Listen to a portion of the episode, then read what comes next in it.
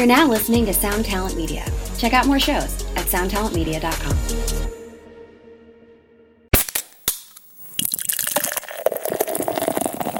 So one day I just did it. I said, I guess it would have been 2018. I said by the end of January, I need to start a podcast. So I was real into goals at that time. So I did it. And that's why I was getting it out. And at first, it was 15 minutes of me just talking shit. I specifically said, I believe, in the first episode that I do not want to do an, inter- an interview show. I don't want to interview people. And that's exactly what I do now.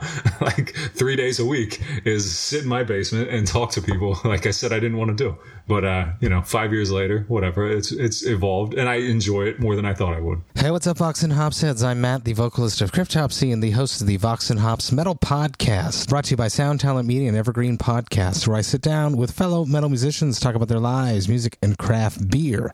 I hope you've been having a killer week so far. I most certainly have been.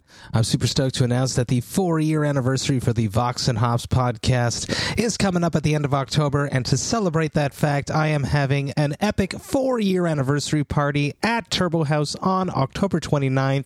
It's going to have a live podcast recording where I lead a head to head discussion between Pascal Germain Berardi, the professional classical vocalist, and Sebastien Croteau, the extreme vocal expert. That's right, clean vocals versus extreme vocals. It's going to be a blast. Uh, who's going to win? Who's going to come out on top? I'm very, very excited to host this conversation. But this is just not only a live podcast recording that's happening at the 40 anniversary party, there's also going to be a killer performance by one of my favorite Montreal based bands, the Great Sabatini. Once again, the four year anniversary party is happening on October 29th at Turbo Haüs.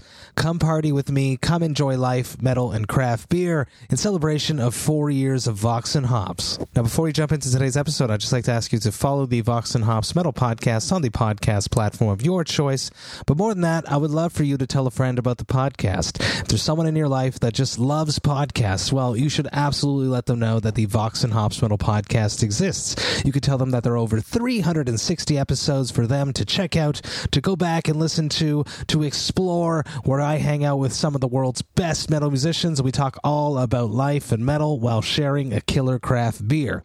If you would encourage one of your podcast loving friends to become a brand new Vox and Hops head, that would be something that I would truly appreciate. Today's podcast was recorded at September's Thirsty Thursday virtual hang. This is Vox and Hops episode number 367 with Dan Crayley of the Getting It Out podcast. I warn you, what you are about to hear is very disturbing indeed. Hey, what's up, everyone? Today I'm very, very stoked to be with Dan Crayley of the Getting It Out podcast. I love, love hanging out with fellow podcasters. We are recording this at a Thirsty Thursday live. I love doing these. I love hanging out with the Thirsty Thursday gang, conducting an interview. It's something that excites me, something I always look forward to, and it's been a few months I haven't had the chance to do it. So here we are with Dan. Dan, let's start with a simple one. How are you doing? I'm doing good. I'm doing very good. I'm very excited to be here. Big fan of the podcast, so I'm glad to be part of it. Well, thank you. Thank you. Uh, as I just mentioned before I started recording here, introducing you to the Thirsty Thursday gang. Before we started the interview part of it, uh, you had me on the Getting It Out podcast a long time ago, way back on episode 182. Uh, now you're approaching. Uh, 240 you're you're almost at 250 episodes so so I know what goes into 100 and plus episodes so it's a long time ago that we hung out because you've spoken to over 120 130 people since me so so i had a good time dan it's about time i had you on one of mine. Let's just jump into the thick of it. I love asking the worst question first. Uh, how did you cope with the glorious years plural of 2020 2021 uh, hopefully not the rest of 2022 hopefully not 2023 hopefully we can have some fun and get back to normal by 2024 but uh, the getting out podcast was already running before the pandemic hit. So, so how did the, that impact, and how did you cope with everything in this glorious day and age? Well, overall, um, I might have had a totally different experience than everybody else because I loved it, and I would take back the pandemic tomorrow. If you give me back 2020 March through August, I'll take it back in a minute without all the death, you know, without without all the innocent people dying. Uh, we could cut that part out, I'd do it all over again, man. That was a that was a really good time for uh, for me and specifically my family. Uh, I had just been married for about a year, and I have what what you know, the, the corny term that they use, uh, blended family, where my wife had a daughter, I had a daughter, and then we got married, and uh, you know, the first year is always. There's a lot of a lot of shit goes on, right? It's a lot of people getting used to each other. So a year later, when the pandemic forced us all to literally work together, work beside each other, do school beside each other, it was just a really, it was like a, you know, trial by fire. Like we had to do it, and it worked, and so much good stuff happened then. And I know, I know it's not, it's not what most people would say, but it, it was great. Uh, I, I finally got to work from home. I, I've been wanting to find a way to work from home my whole life. And I was finally in a position where it happened just like that. One day they sent us home and then I stayed home for two years. so, uh, I ended up leaving that job and now I, now I work close enough that I walk to work since working from home's gone. I found a job that I can walk to the literal closest place to work. So as far as like general living, that was it was great. Um, as far as the podcast goes, I didn't change anything because there was a lot of at the time, and I'm sure you saw this too. A shitload of podcasts were popping up. Everybody was suddenly So doing many. a podcast because everybody had everybody had time. Every musician was available. Nobody could go anywhere. I was doing interviews at six o'clock in the morning with people over in Europe because that's everybody was around, you know. But I didn't want to. I didn't want to set a precedent for something I knew I couldn't deliver on. Because at the time I was doing one a week and I did that up until 200. And then I said, well, I'm, I don't know why I'm making this deadline for myself. Like wh- I'm making it stressful for myself. I should just do it when I want to do it. And I still basically do one a week. Sometimes it's two a week, but I do it at my own schedule. So, uh, as far as the podcast goes, it was a good time to grow because you kind of had a, a captive audience, but I think there was a lot of oversaturation too. And that's all starting to go away. Not all of it, but a lot of it. Um, but for better or worse, you know. Well, that's a good thing for us that uh, we we are long standing. And we and we have the over 200 episodes for people that uh, fall into love with the podcast can go back and peruse some of our older episodes. But it is true that during the pandemic there was there was a lot of podcasts that started. I was in the a couple episodes ago or a couple issues ago in Decibel. I was the reader of the month in the front of the front of the magazine, and I made a comment in there, which I've made other places too, about like starting a podcast and distributing a podcast worldwide is so easy, and it's it's it's it takes nothing. If I can figure it out, I figured it out like as I went. Right, I'm sure a lot of people have done the same thing, and uh, anybody can do it, and everybody did do it. Well, it's, it's, you don't need the most. There's not that many like much investment that you have to put into to start a podcast, which is a good thing. And it's something that you can you can build incrementally over time, getting little pieces of better gear, which which you know is is, is a very cool thing about podcasting. Or you don't have to. I've been using the same $17 USB microphone that I bought when I started the entire time and using free software. And, you know, of course, there's other fees to host and all, and all that. And, you know, I put money in elsewhere. But as far as equipment, ah, you can do it cheap. That's amazing. I love that.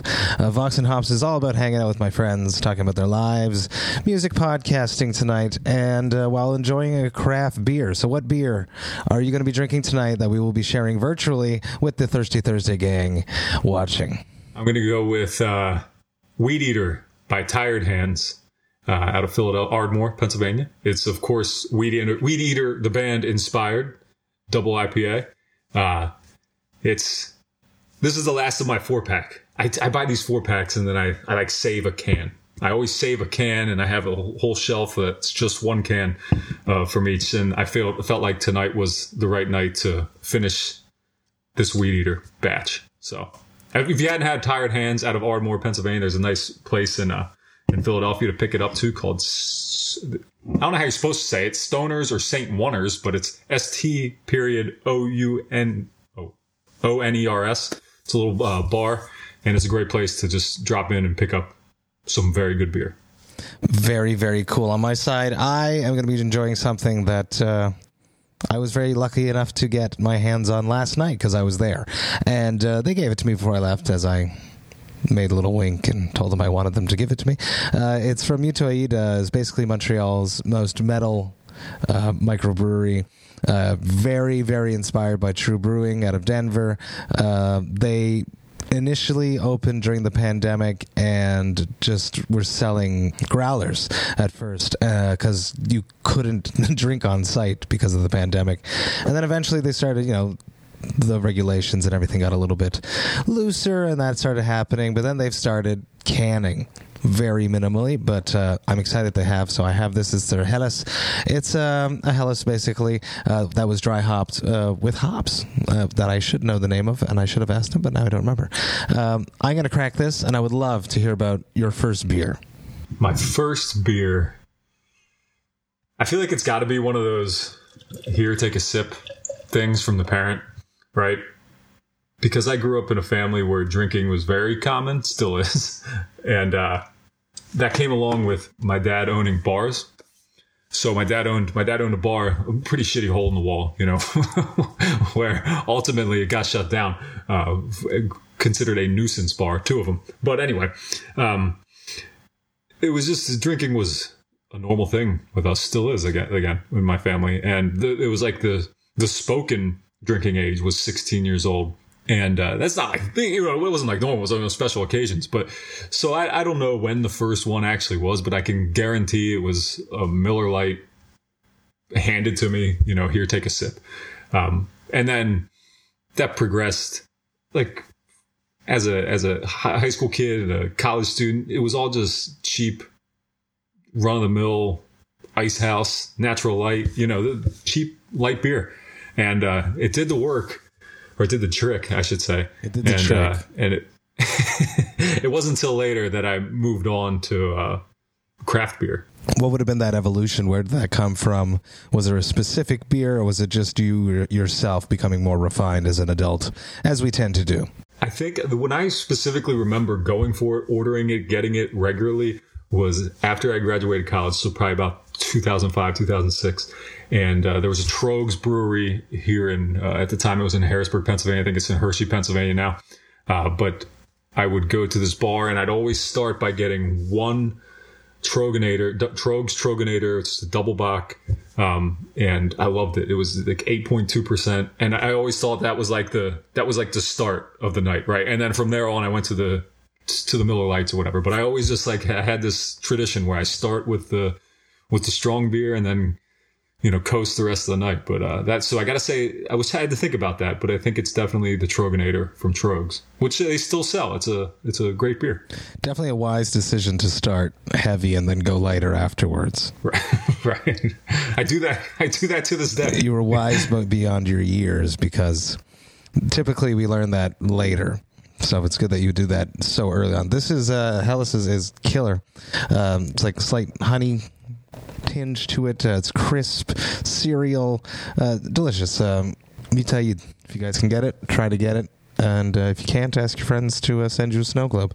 Uh, let's talk about the Getting It Out podcast. My experience with you back on episode 182 was a great one. I remember finishing, and I was doing a lot of podcasts at that time. I had put like a, a mandate that I wanted to be in, on as many as I could be on uh, throughout that year because I, had just done Brutal North America. So I, I wanted to do as much press as I could for it. And I remember finishing with you, Dan, and I was like, damn, that guy was good. Like that was well researched, um, thoughtful, uh, listened a lot of podcasters don't listen, they monologue, and that was not the case with you. So I appreciated that very much. Uh, talk to me about starting a podcast. I never ask this question to bands, but I am interested when I talk to fellow podcasters. How did you get into starting a podcast? What was did you listen to podcasts and then realize that you could? Well, what is your your origin story basically? I did listen. I did listen to a lot of podcasts for a lot early on. Well, let's see, about I guess it'd be about nine years ago. Nine years ago, um, well, I was listening to the podcast before that, but nine years ago, I split up with my daughter's mother. So she moved out. My kid moved out. I was working third shift by myself at a, at a printing company in Baltimore. And so I'd go to work every night by myself and I'd have my daughter every single weekend. And because she was so young, she was like one, you know, not even uh, at the time. I didn't speak to anybody. Like I felt like I didn't for, for every night of work. I, there was I didn't work with a single person. I didn't live with anybody else. I didn't, my daughter couldn't speak to me. So I found like this, this relief in listening to other people talk, you know, and I don't even, I couldn't even tell. I mean, it was a lot of like stuff like stuff you should know and, uh, and this American life, like the podcast like that, really, like that, that I just got really into. And, uh, then there was a lot of comedian stuff. Um, but I, I really found a sense of and it was like, I wouldn't say community because it, I wasn't involved in anything, but it was just nice to be involved or to hear conversations and laugh, laughing at something somebody said. I hadn't done that in a long time. So eventually I start recording myself just talking while I'm in the car.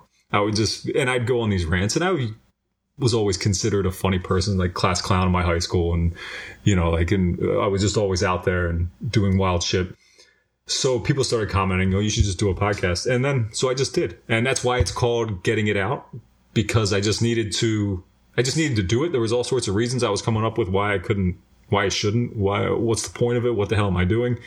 And uh, so one day I just did it. I said, I guess it would have been 2018.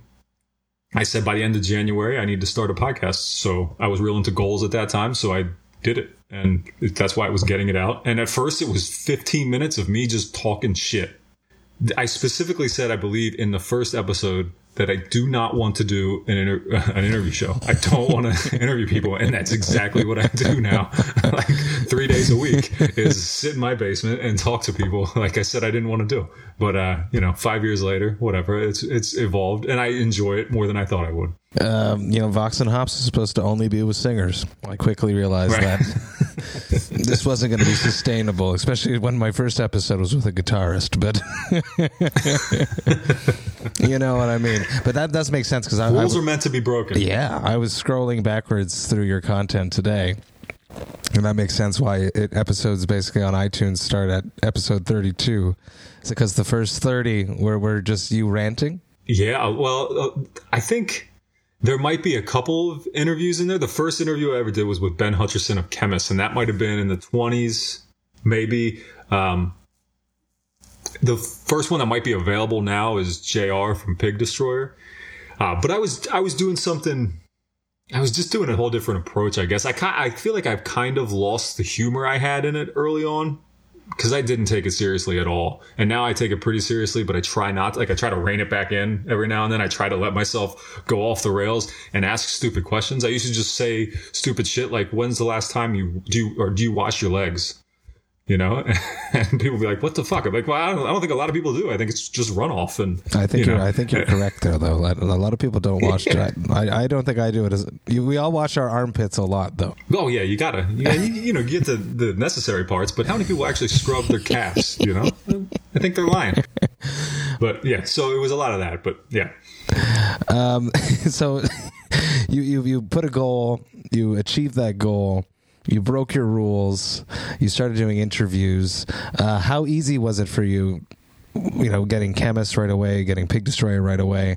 I was lucky; they're all my friends. I, my first hundred episodes, I think, my first publicist organized interview was um, episode eighty or something. So, so how did you land these big bands early on without without like much notoriety?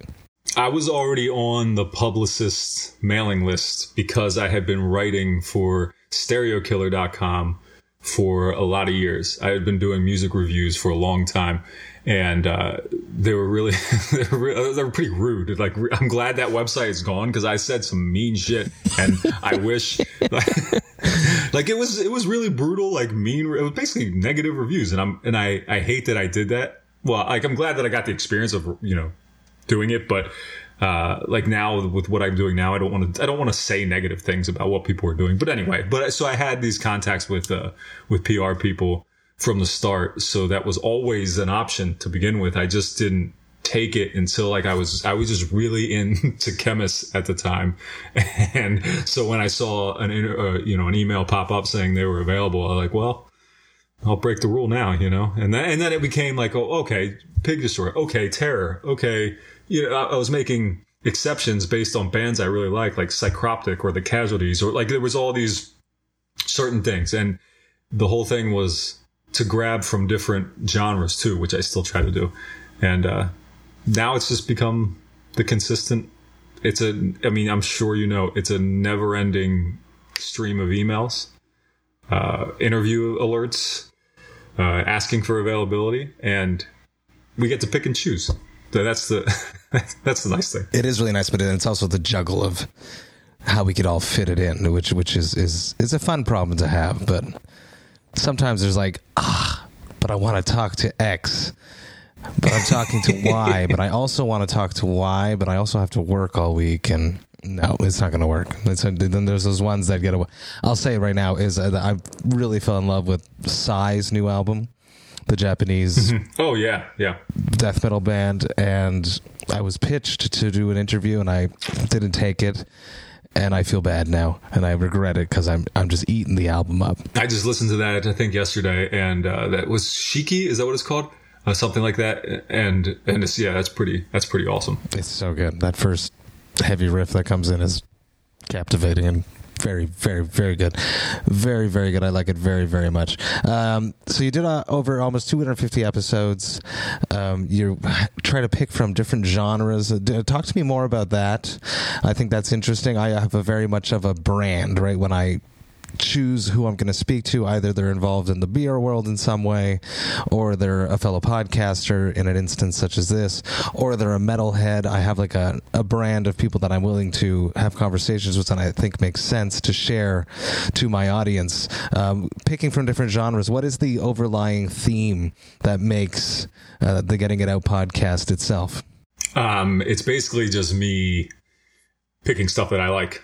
That's largely it. It's not always it. Sometimes there's things that I just, sometimes there's bands. The, my last episode, my last episode was a band that has not put out a single song yet. It's just, it's a guy that I like who I've been friends with who has a new band. And I thought, well, let's just, let's follow up the, an episode with Crow, Crowbar was last week. This week we'll do Luxury Teeth out of Baltimore, who nobody's ever heard of. And if somebody's sticking around from listening to the Crowbar episode, maybe they're going to check out this new hardcore punk band from Baltimore. Um, that's and that's it's the way I listen to music too. I don't just you know I I love Kiss and then I like some po- power violence shit, right? And I'm gonna listen to them in the same day, and I'm gonna and I don't know. I just feel like it's it's just my taste, right? It's just the way I really listen to music. It's the way I want to share music. I've always been interested in pushing my interests on other people musically, right? And uh, this is just a huge format to do that on. It is indeed. And is that something that you do? You mentioned that you like staggered episodes by, let's say, the notoriety of your guests. Is that something that you you do like intentionally? Sometimes, not all the time. Like if I look back now, the last last few were are what I would consider bigger bands. Um, like as we're talking right now, and in beginning of September, there, know, there's Crowbar, Christian, Tankard, um, you know, like those bands. But then like I have Luxury Teeth, who was this week too. And then, but now I'm like, now I have a couple done, right? That are already recorded. Like I have Razor is one that's ready to go. Um, and that one I'll probably put somewhere around now. But then I then I have like a more obscure, older Baltimore hardcore band next step up that I want to work them on. But yeah, I guess it, I guess I do finesse it more than I think I do. You know, I have a whole schedule. I have spreadsheets. I don't know how you are. I'm sure you're similar, but you got to keep track somehow. And yeah. it's, yeah. it's, it's, the when I when I'm getting ready to do the work, you know, like it's like oh the conversations are fun, but then there's all the behind the scenes stuff of starting a podcast that you don't realize right away. And I'm very very lucky that I have a system that works for myself. But I, I, I, open up the spreadsheet and I go, okay, what episode am I working on? I'm like, oh yeah, that episode. And sometimes, as you well know too, it's we had the conversation almost maybe a month ago, two months ago, and then you get to like relive that conversation again as we edit it. And I like that very much, especially when it's with friends, because I'm like as if I'm hanging out with my friends again, and that makes me happy. Do you ever find I, all right, I'll get off of interviews sometimes, and I'll be like, and my wife will ask me like, "Well, how'd it go?" I'm like, "I don't know. Like, it was it was it was fine, whatever. It was just felt like another one." Mm. And and then I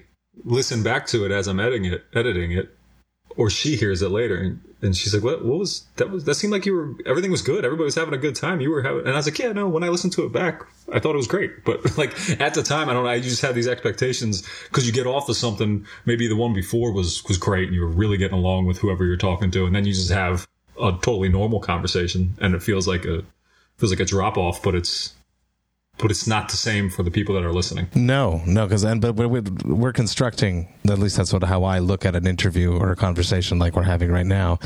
I have like an arc that I want to hit, and we're really focused on hitting all those points while connecting with someone.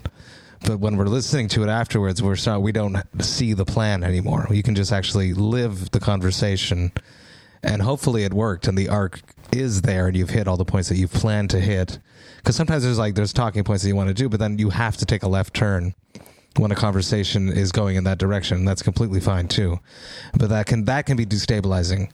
I find if I'm doing an interview and I didn't get to hit the things that I wanted to do, but we had a great conversation. Maybe after those conversations, I'll be a bit more like apprehensive of how it went. I feel like maybe I wasn't as in control. Yeah, yeah, yeah. Well, and the thing is, and you know this, of course, from you got to listen, but you're thinking about what you want to ask next too.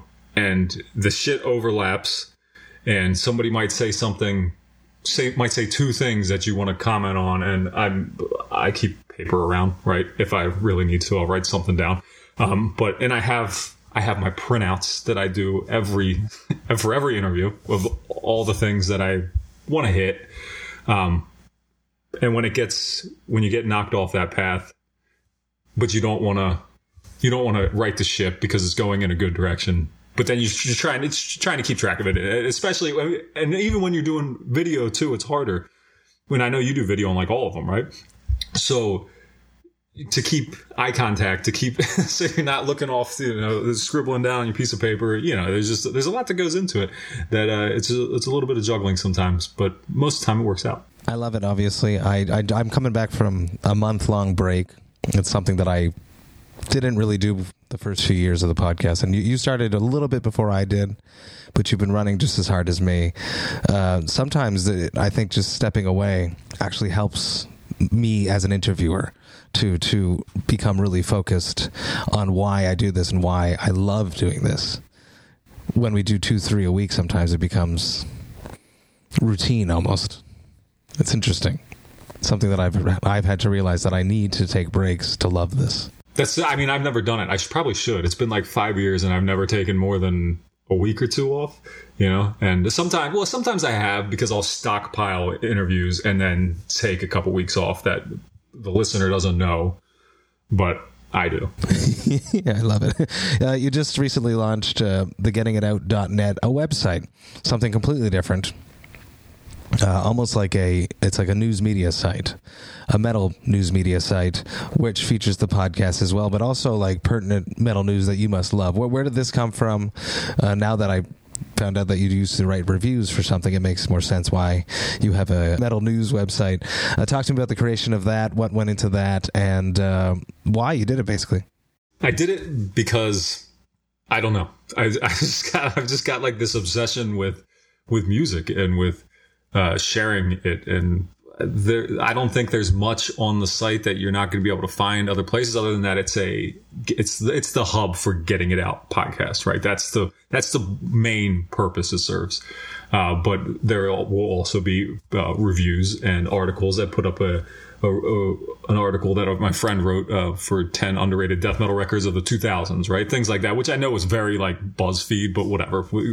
those I like reading those things too, and he wrote it, so I want to put it up there. I did one for hardcore records from the same era at one point, but uh, it's really just to provide a bigger platform. It's another or to provide a platform to talk about and share the things, the podcast. And there's also a, there's also over a, th- maybe like 1200 band pages, individual band pages that are actually on the site. They're a little, a little hard to navigate to now. If you go up into the right corner, there's a featured band uh, tab.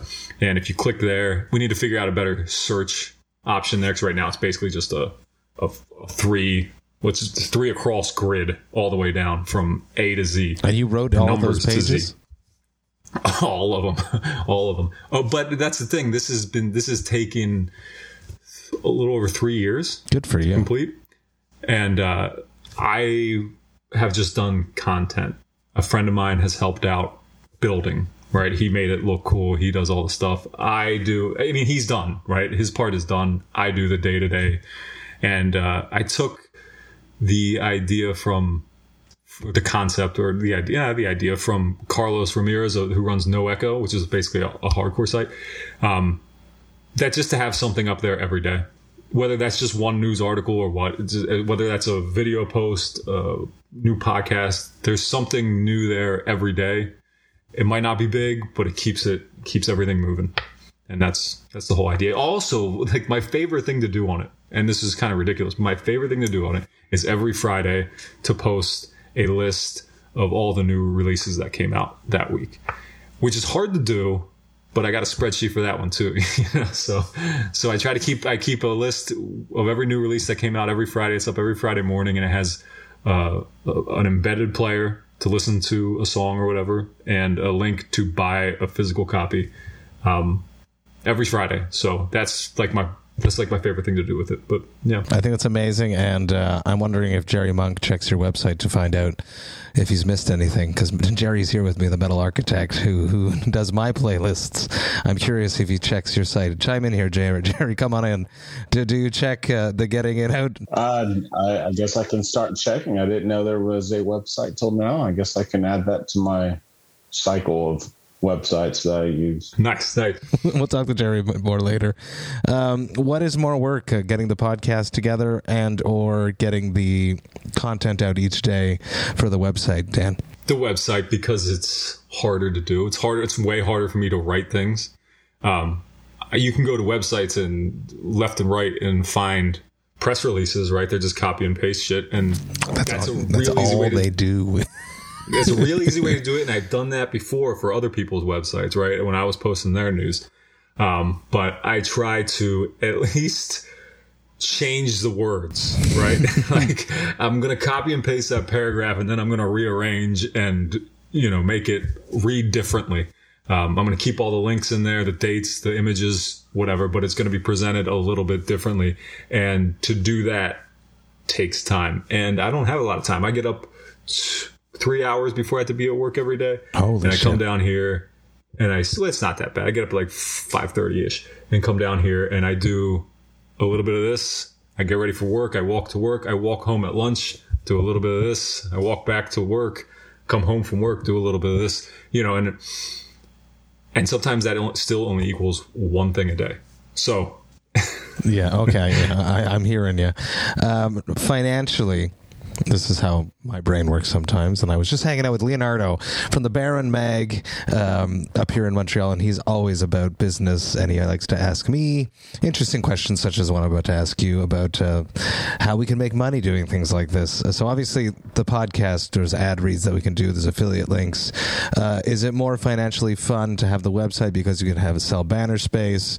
Uh, what what is more financially lucrative in your experience? The I mean, the website already.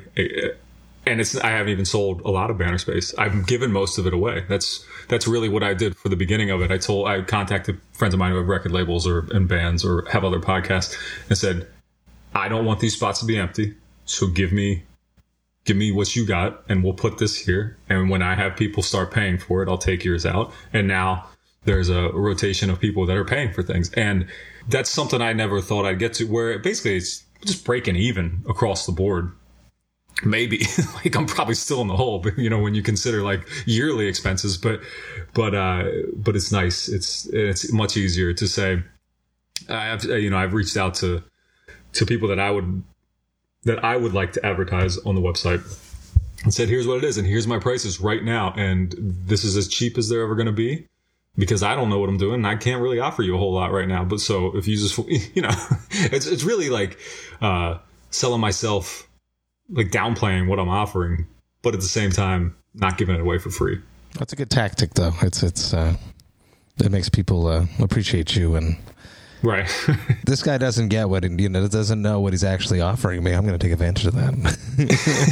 it was really easy to approach the people that I was already giving free shit to to say, "Hey, so it's been a few months. What do you, what do you say? You know, you, are you in or not? And then, and and if they were out, well, maybe they're out for good. You know. Back to interviewing, uh, you mentioned that at first uh, you were more comedic in your approach. Uh, how have you improved? your interviewing skills. What steps did you take to become a better interviewer? And um, is that something that's important to you? It is. It's something that's important to me, and I don't think I've made the strides that I wish I had. I still find myself struggling to come up with something to say. But I, I think uh, that's also just me, right? Like I, I can only get so far away from it, but I get left speechless sometimes, and it's not because they're really. It's typically not because they're really saying something that uh, that like floors me. It's just like, well, I don't know what else to, I don't know how to follow that. That wasn't that in- like that that wasn't that interesting. I don't know how to follow that up. Um, so I try to go. That's when I usually revert back to the humor and try to go a little bit off the wall. I'm like, well, so anyway, you know, and it doesn't always work. And uh, I've really learned to uh, to try to break the person down a little bit. Like I, I usually try to be funny with them privately beforehand and to try to check the mood. And sometimes it's just not happening, you know. And sometimes we're gonna go, all right, we're gonna go straight forward, and and eventually, you know, the the the the, the wall comes down a little bit, but for the most part, you know, when somebody's going to be serious and when they have an agenda, they want to talk about their album. And I understand that. And I want to make sure that we do that too. Right. So I want to get that. I want to make sure that they see we're getting that in. And then, then we can, then I can fuck around a little bit. Right. Because once maybe it's, it's off of their chest. And I know a lot of these people, they're doing a shitload of interviews too. Like I, I know that's a big thing. Anybody promoting anything now, you're doing way more interviews than you've ever been done before. And uh, that's one of the reasons why I try to be a little funny about it to break up the routine. But some of these guys just, or guys, gals, whatever, just don't want to. They just want to get it done. And you got to respect that. I think it says, I was going to say, and I'm glad you said it, that people are doing a lot more interviews. And I get those emails book your slot, you got 20 minutes, you're like third in line. And I've done a few like that. I've, I've probably done like under five out of the the 350 that I've done because I don't like it. I feel like the person is annoyed already because who knows who they spoke to before us. And and who knows what that experience was like? So so uh, I I much much rather like something like we're doing tonight that it's booked on a schedule that I appreciate and that the person can appreciate, and we have time and there's no cutoff because that stresses me out. Oh yeah, yeah. That's that's a bad one. That I've been doing. I do them sometimes on my lunch break. I walk home from Ooh, lunch and I do so an interview. and like, I'm not worried about my time, but it's like, uh, it's like, oh, I'm doing their first slot of the day. I'm doing their 12 a.m. So I know that's the first one, which is has its benefits, right? Because they're not worn out by it yet. But I'm also the first one, and I know I have a, I know 12:30. They they got to go to another one. So like without even talking to them, I'm trying to be like courteous to them, knowing that they have to they have time, and then also I'm on my fucking lunch break, right? So I, I need to I need to eat too. Uh, so sometimes sometimes it ge- gets quick. Sometimes the interviews go fast, and uh, and sometimes it's a good thing though. It means we're we're both quick. We're both answering quickly. We both getting out everything that we want to say. And then I look at the clock and I realize it's only been 20 minutes, and I say, well, fuck it, that's it, man. You know. Is there a, an interview that ever got away from you that you wish you could redo? Uh, there's a there's a there's a couple of them, but the one the one that comes to mind. I wish I could redo it. Oh, I oh, there's a couple, but all right. I just changed my mind while I was trying to think about that. Sick of it all. I had the Koller brothers from Sick of It All, and I love hardcore. That's like my thing, right? And I had Lou and Pete from Sick of It All, who uh, you know are synonymous with the band, the genre. The, you know, it's the longest running hardcore band ever. And we, I was I used to do all mine on through Skype, which I did that specifically because I could call phones with it, and I still do. I did one last night where I called a you know you call phone with Skype. It doesn't. They don't. The the, the person on the phone knows no different. It shows up as my phone number, right? Um, and we had all sorts of technical difficulties trying to get them on it. And by the time we got to talking, they were both of them, one more than the other, was just not happy to be there anymore.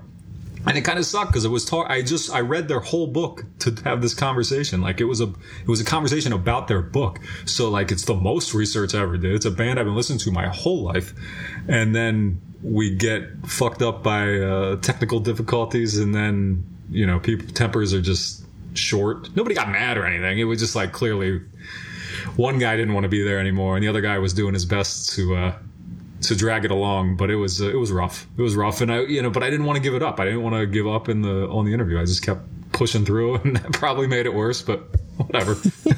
Good for you for, for sticking to it, but uh, you can get them again. You know, there's there's return guests. It's bound to happen. That's right. Yeah, yeah, yeah. Put the put the put the call out into the universe, and it will happen. Hey, what's up, Vox and Hopsheads? I just want to take a little moment about Cryptopsy's upcoming tours. That's right, I'm talking about the Scream of Perseverance tour and our headliner dates that coincide with that tour called As Summer Burns. The Scream of Perseverance tour is kicking off at the end of May and runs all the way until the end of June. We are supporting the mighty Death to All. We are going all over the United States and we are hitting some of Canada. So excited to be honoring the legendary music of death alongside amazing musicians that performed on these albums. Even more stoked to be doing some headliner dates in some cities that I've actually never played in. If you are planning to come to any of these shows, you should definitely grab your tickets by going to voxandhops.com slash summer and you will be able to grab all of your tickets there. That's voxandhops.com slash summer. Do it, people. Come hang out with me. Enjoy life, metal, and craft beer in your hometown. Come to a show. We're going to have a great time. Now, enough about all of that. Let's get back to the episode. I love making collabs. I love making beer collabs. I'm releasing four of them tomorrow. Uh, I, I, I just I love it at Brutal Montreal, which cause, which everyone knows we're recording this tonight before Brutal Montreal. Um, I like making teas. I like making coffees. What would be the perfect collab for the Getting It Out podcast? Man, well, I, it would have to be it would have to be a beer because that's that's that's all I give a shit about is other than my family, right? Is is music and beer. That's what I spend my money on. It's what I spend my time on, and. uh there's uh, I've tried to make it happen. Not hard, but I've tried to make it happen. I've tried to, you know, make contacts, I should say, with uh, local. Tried to stick very specifically local, and it hasn't always it hasn't worked out yet. But doesn't mean I'm going to stop trying. What what style of beer would you go for? What what would be something that would make you proud to see your logo on? I think it would have to. I think I would want a.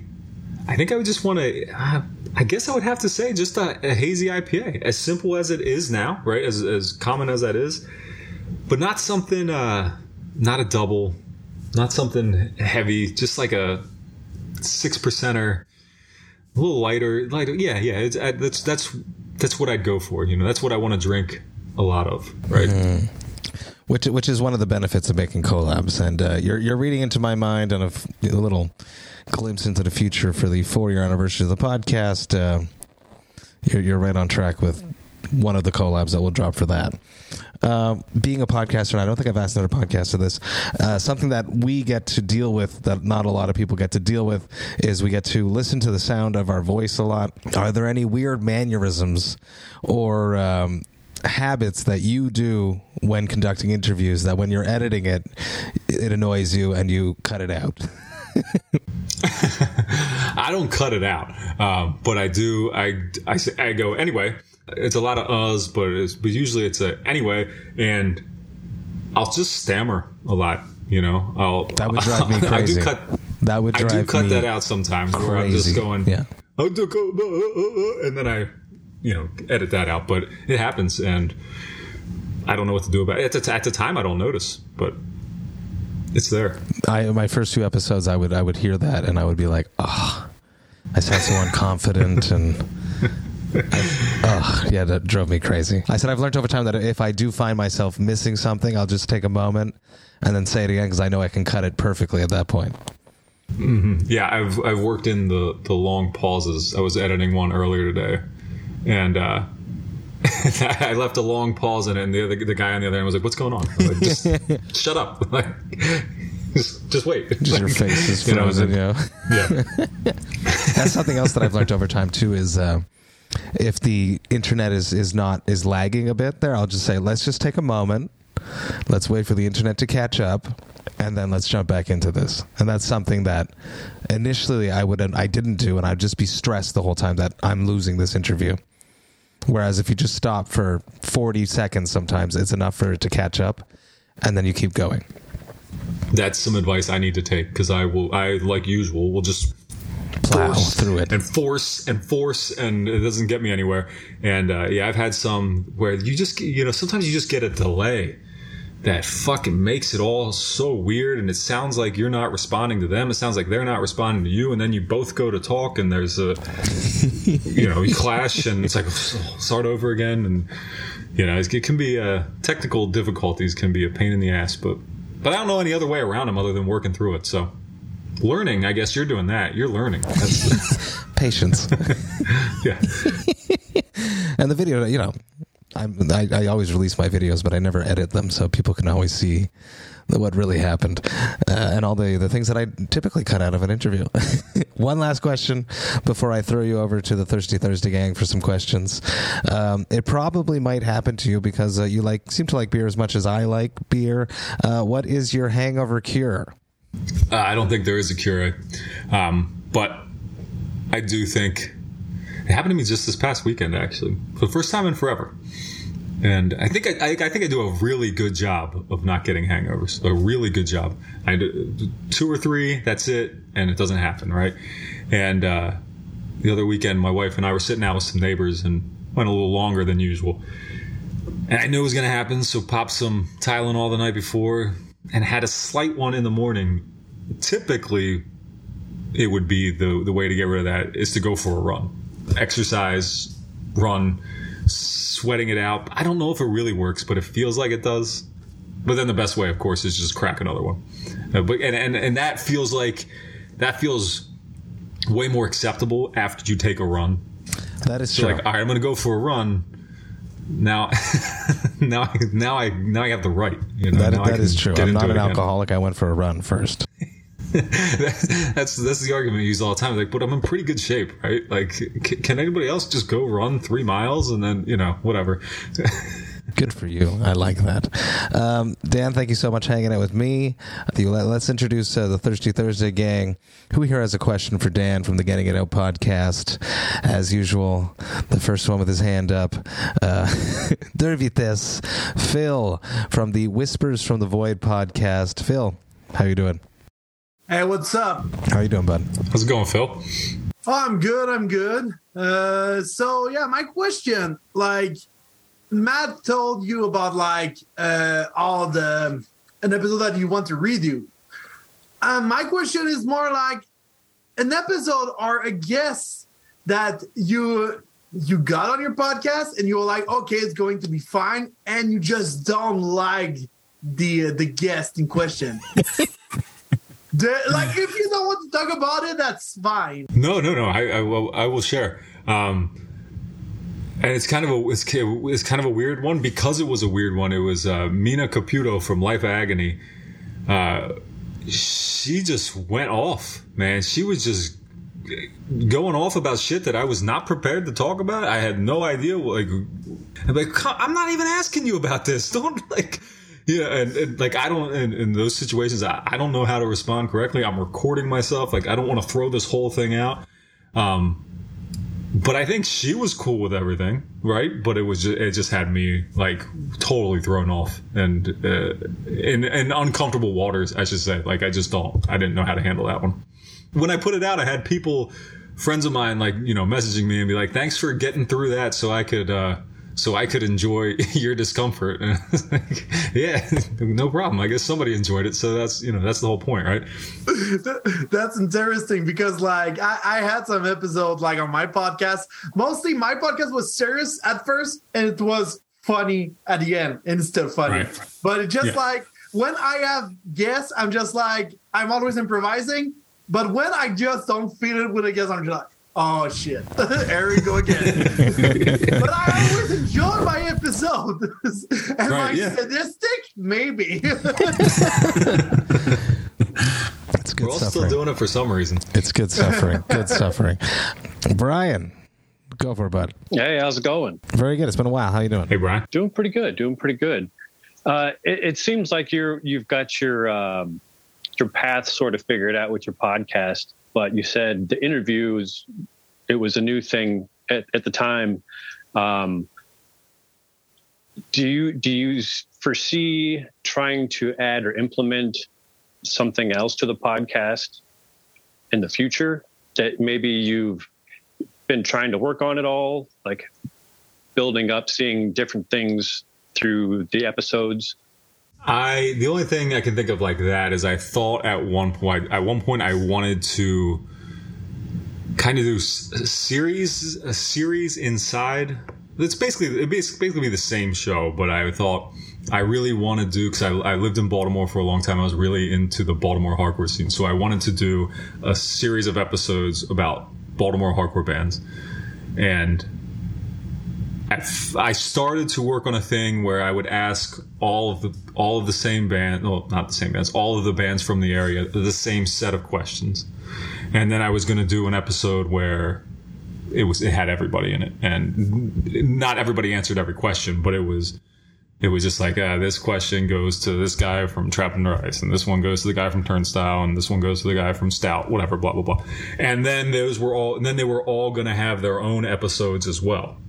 Right. It was like this whole, but it was just too, it was too much for me. It was too much to keep track of. And I think, I think it definitely could be done if I didn't have two daughters, a wife, and a full time job. Right. it's like, and, and now I threw this website on top of it. So I don't know how many more or any, if there's any more dimensions to add. Cause I've tried doing like radio style shows too. They exist. They've happened but uh, that even that that that which I thought would be like simple, I thought that was gonna be like done, no problem. That's even that even takes time. Everything takes time, and that's not what I have a lot of. I imagine that would be one episode would take a lot longer. It, it'd multiply that yeah, out quite yeah. a bit. Right. Yeah. If I'm talking, if, if I'm trying to include six people's interviews in the one, I got to do the six interviews first, and and then you got to edit them, and then you know it's it's it's a lot or potentially would have been a lot. To do just the one episode though, and an easy way around it, and I've done episodes like that, and they are actually really easy to put together. Is you send them the questions, and they just send you the answers. So you don't actually physically have to be there. They can just talk into their phone, even voice memo app, send you the responses, and then you cut those in together I love doing episodes like that. And whenever I do them, I'm like, wow, these podcasters that do stuff like this is takes them no time at all. That's that's a, that's a good idea. The only thing I think I would have run into in that situation is dealing with some of the old guys that I was dealing with. That a friend of mine runs the does the Meet Meet podcast, and his his stuff is all like he's talking to a lot of older people from a lot, and we talk all the time about the struggle of doing these with people who aren't technologically as capable. Yeah, yeah. as capable. Yeah, and yeah, definitely. Well, but they're getting better. I think after two years of the pandemic, they had no choice but to invite their, their grandchildren over to show them how to run Zoom. Uh, thank you, Brian. How do you hit the button? Yeah. yeah thanks, Brian. Peter, uh, Hail Hath. Um, Hath, come on, come on, Peter from Hath. What, what do you got there? Oh, Hath is Hath's killer. Nice to meet you, Peter. Yeah, likewise. And nice to see you guys. It's been a been a minute, so I'm happy to get back into this.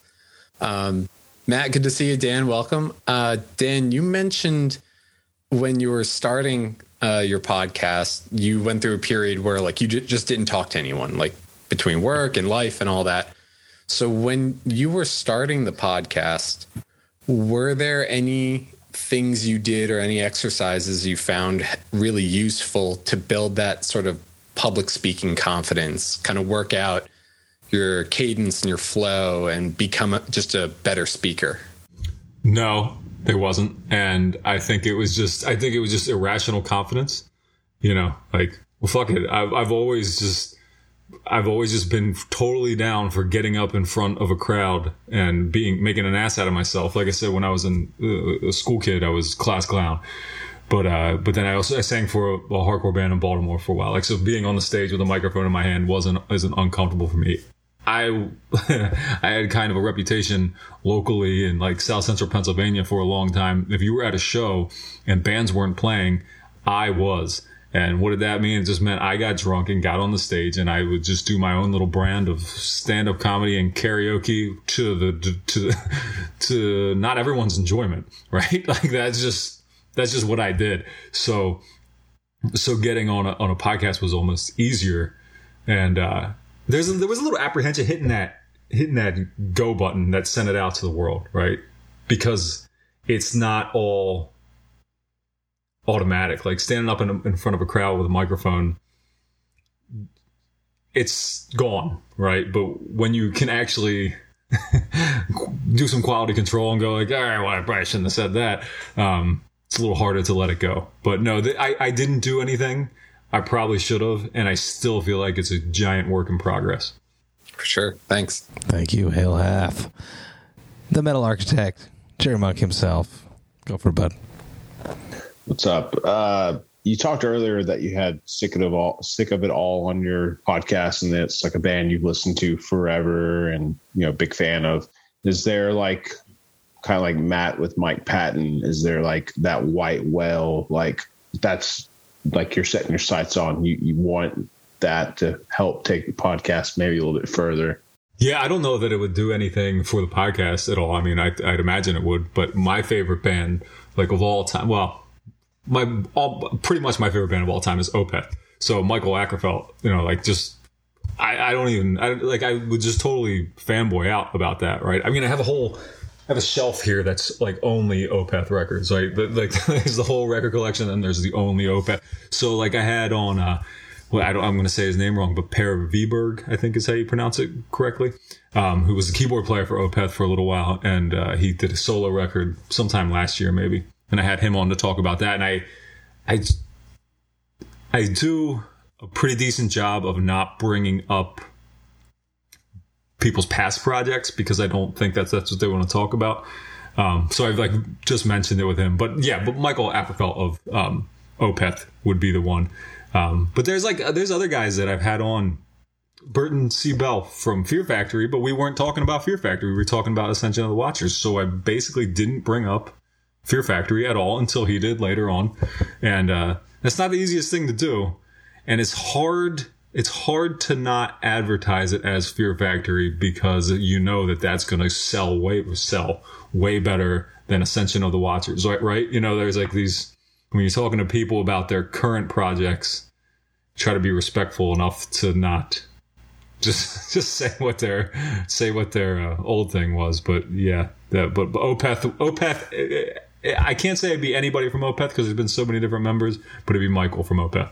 That's cool. Right on. Uh, Dan, thank you so, so much for hanging out with me. It was an absolute blast. Everyone go check out the Getting It Out podcast. He drops episodes just about every week, sometimes twice a week, whenever he feels like it. Uh, killer, killer content. I had a great time when I was on it back on episode 182. It's approaching 250 very soon. It will be 300 before we know it, the way he's at it. Go check out his website, gettingitout.net. There's always something new every day. That's, that's, that's a lot of work. So, so cheers to you, Dan. Uh, cheers to the Thirsty Thursday gang. Unmute yourself yourselves and uh, give Dan the proper send off as he deserves, Thirsty Thursday style. Make some noise, people. Cheers, buddy. Cheers. Love it. Thank you guys so much. I can't wait to hang out again. Cheers. Hey, thanks for having me. Hey, thank you all so, so much for listening right today. You know that I love and appreciate that. Man, do I ever love hanging out with fellow podcasters. It's just so cool to sit down and have a conversation with someone that understands all of the trivial things that go into putting out consistent podcasts week after week. It is a strange world. It is a passion project. We do this because we love it. We do this because it's something that we want to share with everyone. And it is just very unique and special to have a conversation with someone that understands that world. Massive cheers to Dan for hanging out with me and the Thirsty Thursday gang. If you haven't already, go follow the Getting It Out podcast on the podcast platform of your choice. Trust me, Dan is a killer host, and you're going to love his podcast if you enjoy Vox and Hops. Now, if you enjoyed this Vox and Hops episode, you should sign up to the Vox and Hops Metal Podcast mailing list. You can do that on my website, voxandhops.com. That's V O X A N D H O P S.com. And when you do that, you shall receive one email a month that will contain all the details of everything that has happened in the world of the Vox and Hops Metal podcast. You will get to see which episodes I dropped recently. You'll get to see which episodes I have coming up. You will get to see which albums the Vox and Hops album review crew have reviewed recently. You will also get to hear about any projects I have in the works before I announce them to the public. And you will get to see which albums Jerry Monk, the metal architect himself, has added to the Brutal Awakenings playlist. There's always a lot going on in the world of the Vox and Hops Metal podcast, and I'd hate for you to miss a single thing. So please sign up to the mailing list. The Vox and Hops Metal Podcast is brought to you by Sound Talent Media and Evergreen Podcasts. I hope you have a killer weekend. I will be back next week on Tuesday with a brand new Heavy Montreal Presents Vox and Hops episode. But until then, remember to enjoy life, metal, and craft beer. Cheers, Vox and Hops hits.